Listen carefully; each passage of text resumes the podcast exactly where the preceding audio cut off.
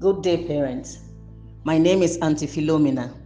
Welcome to your weekly program, A Minute of Your Time, where I share insights on children. The Bible says in John chapter 1, verses 12 and 13 But as many as received him, to them gave he power to become the sons of God, even for them that believe on his name, which were born not of blood, nor of the will of the flesh nor of the will of man, but of God. The goal for discipline is to build godly character in your children. God instituted the family to help us learn about Him.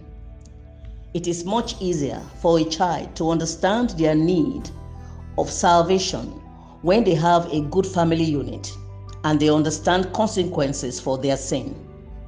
A child learns about God, the Heavenly Father, from their earthly father as early as possible, tell your children about their need for the Savior Jesus Christ. Tell them about Jesus and his atoning blood. Tell them the true story of the cross and what Christ has done for them. Make them aware that they are in a sinful world and inherently sinners, and Jesus Christ has come to set everyone free from the power and nature of sin. Let them know you have received Jesus as Savior from sin and that Jesus is waiting for them to do the same. Then lead them to pray and receive Jesus Christ. Let them be baptized as soon as possible.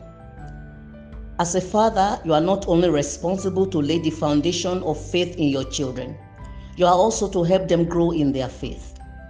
Get your children age appropriate Bibles.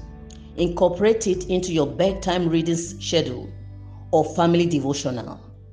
Show them that the Bible is an important part of your life by reading and studying the Bible. Let them see you seek counsel from the Bible. Let them see you meet every challenge of life using the Word of God. And also instruct and correct them with God's Word. This way, they will get familiar with God's Word and be comfortable talking about it.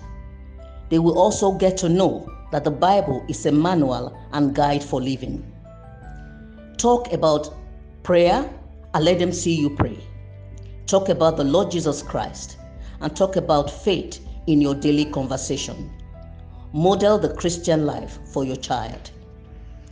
Do not only pray for your children, pray with them also. Teach your children to depend on God for their needs. Pray with them for their needs to be met when they come with their requests. When the prayer is answered, thank God together as well. This will teach your children that God is their provider and will help them learn to depend on God at an early age. Let us pray. Heavenly Father, I pray that fathers would live their lives in such ways that their children will find it easy to believe in Jesus. In Jesus' name, amen.